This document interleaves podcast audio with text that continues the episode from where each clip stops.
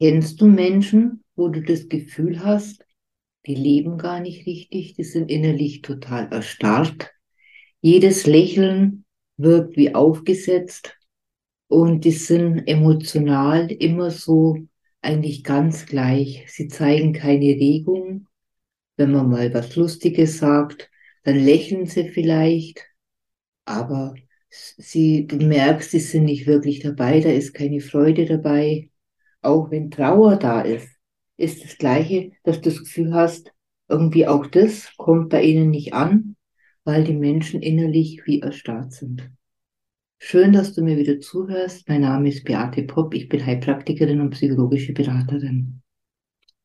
Menschen, die auch im Erwachsenenleben innerlich noch so erstarrt sind, haben eigentlich immer als Kind erlebt, dass sie ohnmächtig waren. Schon als Baby waren sie in dem Bettchen gelegen. Ihnen war un unwohl, sie haben gequengelt, sie haben vielleicht äh, geschrien dann irgendwann und haben als Reaktion nur bekommen den bösen Blick der Mutter, ein scharfes, ermahnendes Wort, eine Reglementierung und sie sind nicht durchgekommen. Sie haben dann vielleicht noch eine Zeit lang weitergequengelt, sie haben dann irgendwann vielleicht auch noch ein bisschen geschrien wieder, aber irgendwann haben sie aufgegeben in einer Ohnmacht und dann kommt eben diese innerliche Erstarrung. Also mir haben Klienten erzählt, dass sie, so wenn sie, wenn wir bei der, bei dieser Arbeit, die ich mache, zurückgehen zu diesem Baby, dass das Baby regungslos im Bett liegt keinen Mucks von sich gibt, ganz flach atmet und eigentlich nur irgendwie immer in eine Richtung schaut. Und es ist so eine Anzeichen von einer enormen Traumatisierung im Babyalter schon, was dann zu dieser enormen Erstarrung als Erwachsener führt. Dieses Menschenkind hat von klein auf erlebt, keiner freut sich, ich bin nicht bekommen. Wenn ich irgendwie in Mucks mache, wenn mir was wehtut, wenn ich schrei, dann kriege ich einen bösen Blick, dann werde ich vielleicht angebrüllt, dann werde ich vielleicht sogar hart angepackt und geschüttelt. Manche haben sogar wirklich dann körperlich richtig Gewalt erlebt. Und irgendwie gibt das Kind dann einfach auf. Und trotzdem ist unser Bindungswunsch so stark, dass wir, wenn wir dann heranwachsen, irgendwie die Mutter doch in Schutz nehmen, alles tun, in, aus dieser Erstarrung heraus lieb sind, nett sind, uns anpassen, damit vielleicht doch irgendwann mal ein freundlicher Blick kommt, ein liebes Wort. Das Grundgefühl bei diesen Menschen ist, so wie ich bin, bin ich falsch. Ich bin nicht gut genug, irgendwas muss an mir nicht richtig sein, ich bin vielleicht an irgendwas schuld, warum man mich nicht lieben kann. Und da dies, dieses Bindungsbedürfnis so elementar ist für ein kleines Menschenkind, weil es kann nicht alleine überleben, das kann nicht einen Rucksack packen und gehen. Tut es alles, um eine Schein, sage ich mal in Anführungszeichen, Beziehung aufzubauen und zu erhalten es wird immer starrer, es wird immer reglementierter.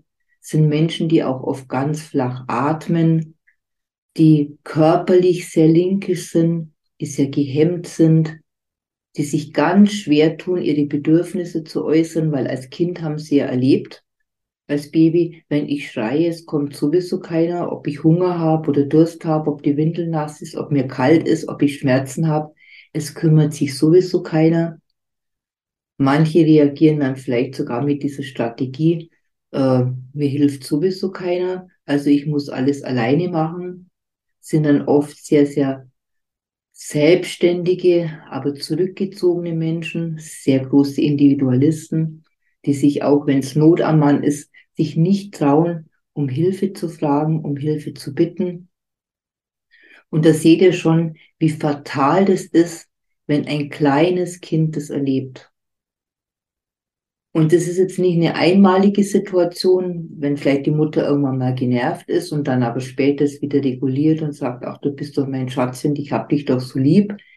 Das ist für ein Kind kompensierbar. Aber wenn das eine Grundhaltung ist der Mutter, wenn das Kind auch merkt, in der ganzen Familie ist so eine Spannung, Kinder sind ja hoch empfindsam und sensibel. Und das äh, dann wird das Kind sich da immer mehr zurückziehen, um ja nicht aufzufallen, ja nicht anzuecken, ja nichts abzubekommen. Und das ist einfach ganz, ganz schrecklich. Auch später dann, wenn man mit diesen Menschen arbeitet, ist es bei vielen sehr, sehr schwierig, an ihre Emotionen wieder ranzukommen, an ihre Bedürfnisse ranzukommen, weil die so verschüttet sind, die sind so eingegraben. Das ist verbunden, wenn ich mein Bedürfnis äußere, aus diesem inneren Kind äh, der Seite heraus. Wenn ich meine Bedürfnisse äußere, dann werde ich nicht überleben. Und da ist es so wichtig, dann dieses Kind abzuholen und nachzubeeltern, nachzuversorgen, an einen sicheren Ort bei sich selbst ähm, hinzubringen und sich wirklich darum kümmern, als aus dem Erwachsenen-Ich heraus, aus dem Steuer-Ich heraus, aus Dirigent, Kapitän, wie immer man das nennen mag, damit das Kind nachreifen kann und erleben kann, die Zeit ist vorbei, jetzt bin ich sicher. Und das ist ein Prozess, der dauert natürlich auch, aber das ist so schlimm auch für mich oft das zu erleben, wie das Kind leidet. Das ist so ein tiefer Schmerz dann in den Menschen da. So eine Einsamkeit, so eine Ohnmacht, so eine Hilflosigkeit, so ein Verlassenheitsgefühl, auch so eine Todesangst, wenn ich mich nur irgendwo bisschen rühre oder zu laut an meinem, wenn sie Glück haben und haben ein Mobil ein bisschen da schepper, dann wird sofort äh, kommt eine Strafe, wäre ich bestraft. Und wenn die Stimmung in der Familie dann noch zusätzlich so ist, dass man auch hört, die Eltern streiten sich, dass eine Spannung ist da, ist es für ein Kind fatal und es hat extremste Auswirkungen ins Erwachsenenleben. Und das Schwierige daran ist, dass Menschen, die so erstarrt sind, wenn die erwachsen sind, sich nicht mehr daran erinnern. Weil das ist ja in einer Zeit, wo das biografische Gedächtnis noch nicht ausgeprägt war. Da ist nur das Körpergedächtnis da. Also der Körper hat es gespürt, der krampft sich zusammen, da ist Druck, da ist Enge, der Atem stockt, ähm, man traut sich nicht, sich zu bewegen.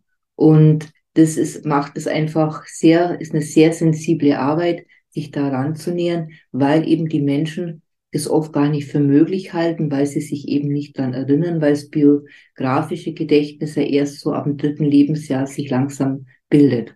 Und das ist wirklich ganz, ganz furchtbar für diese Menschen.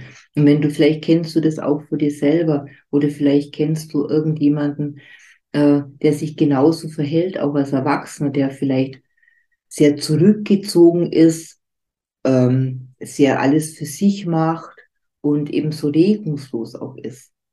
Und diese Menschen in Bewegung zu bringen, ist wirklich oft gar nicht so einfach.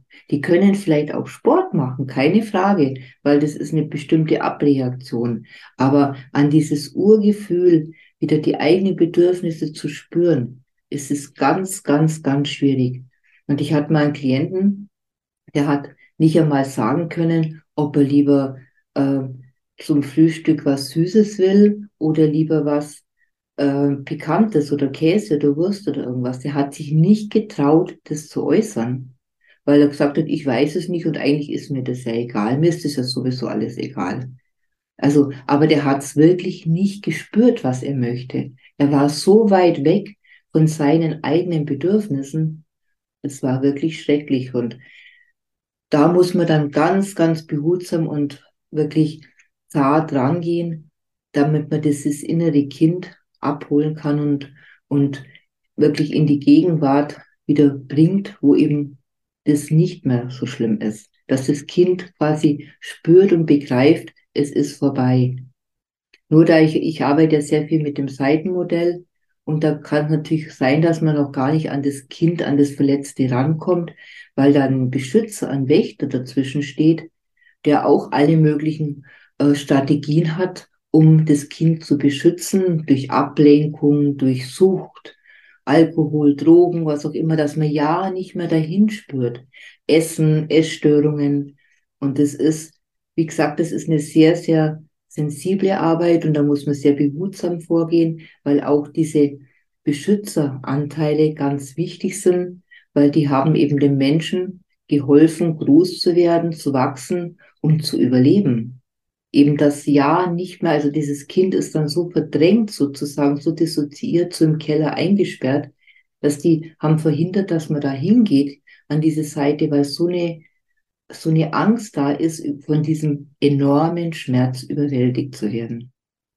Also die Strategien dieser Wächter, dieser Beschützeranteile, also ich habe das erwähnt, dass man eventuell eine Sucht dann entwickelt, weil ihr kennt es vielleicht, wenn ihr selber irgendwo mit irgendwas bisschen Probleme habt, mit Rauchen oder mit, mit zu viel Essen. Es ist ja, es lenkt ja ab. Also es ist eigentlich eine Kompensationsstrategie, die diese Beschützer-Wächteranteile aufbringen, um nicht hinzuspüren. Kann natürlich auch extrem viel Arbeiten sein, kann Extremsport sein, so Adrenalin-Junkies. Äh, es kann auch sein, dass die Menschen überhaupt sehr, sehr viel sich ablenken mit, mit Weggehen, mit unterwegs sein, mit Kino, mit Fernsehen, mit Computerspielen, um eben ja nicht hinzuspüren. Und da gibt's ganz, ganz viele Möglichkeiten, was die Menschen da entwickeln können, damit sie eben verhindern, dass man an diesen Sperrpunkt rankommt. Und das kann zum Beispiel aber auch sein, dass die Menschen sehr, sehr aggressiv werden, sobald nur annähernd irgendwas triggert in diese Richtung, dass das innere Kind wieder nach oben kommt, dass die dann extrem wütend wären, dass sie die Wutrage vielleicht schon diese Beschützeranteile entwickeln. Alle aus dieser guten Absicht heraus, ja nicht wieder an diesen Urschmerz rangehen zu müssen, weil das war so vernichtend, so lebensbedrohlich für das Kind, so elementar zerstörerisch und da helfen eben diese Beschützer-Wächteranteile, dass er nicht mehr hingeht. Wenn du das kennst, schreib es doch in die Kommentare oder vielleicht magst du von irgendjemand erzählen, ohne Namen bitte, der, der, wo du sagst, ja, da könnte das auch so sein, weil das ist eine extrem schlimme frühkindliche Traumatisierung in einem Zeitrahmen, wo ein Kind noch kein biografisches Gedächtnis hat und wird, wenn du zu so jemandem sagst, hey, du bist so erstarrt und komm, leb doch mal deine Bedürfnisse, das wird der Mensch erstens nicht verstehen und zweitens wird der äh, vehement dagegen sein, weil diese Angst an diese Hilflosigkeit, an diese Ohnmacht, an diesen Schmerz, den wieder zu spüren, noch zu groß ist. Und da müssen quasi viele Seiten in uns zuerst mal befriedet werden, beruhigt werden, schauen, was brauchen sie und dann in Absprache quasi, dass man sich diesen ganz, ganz furchtbar verletzten inneren Kindanteil, der so erstarrt ist, so verzweifelt ist, zuwenden kann. Ich wünsche dir alles Liebe und Gute, deine Beate. Tschüss.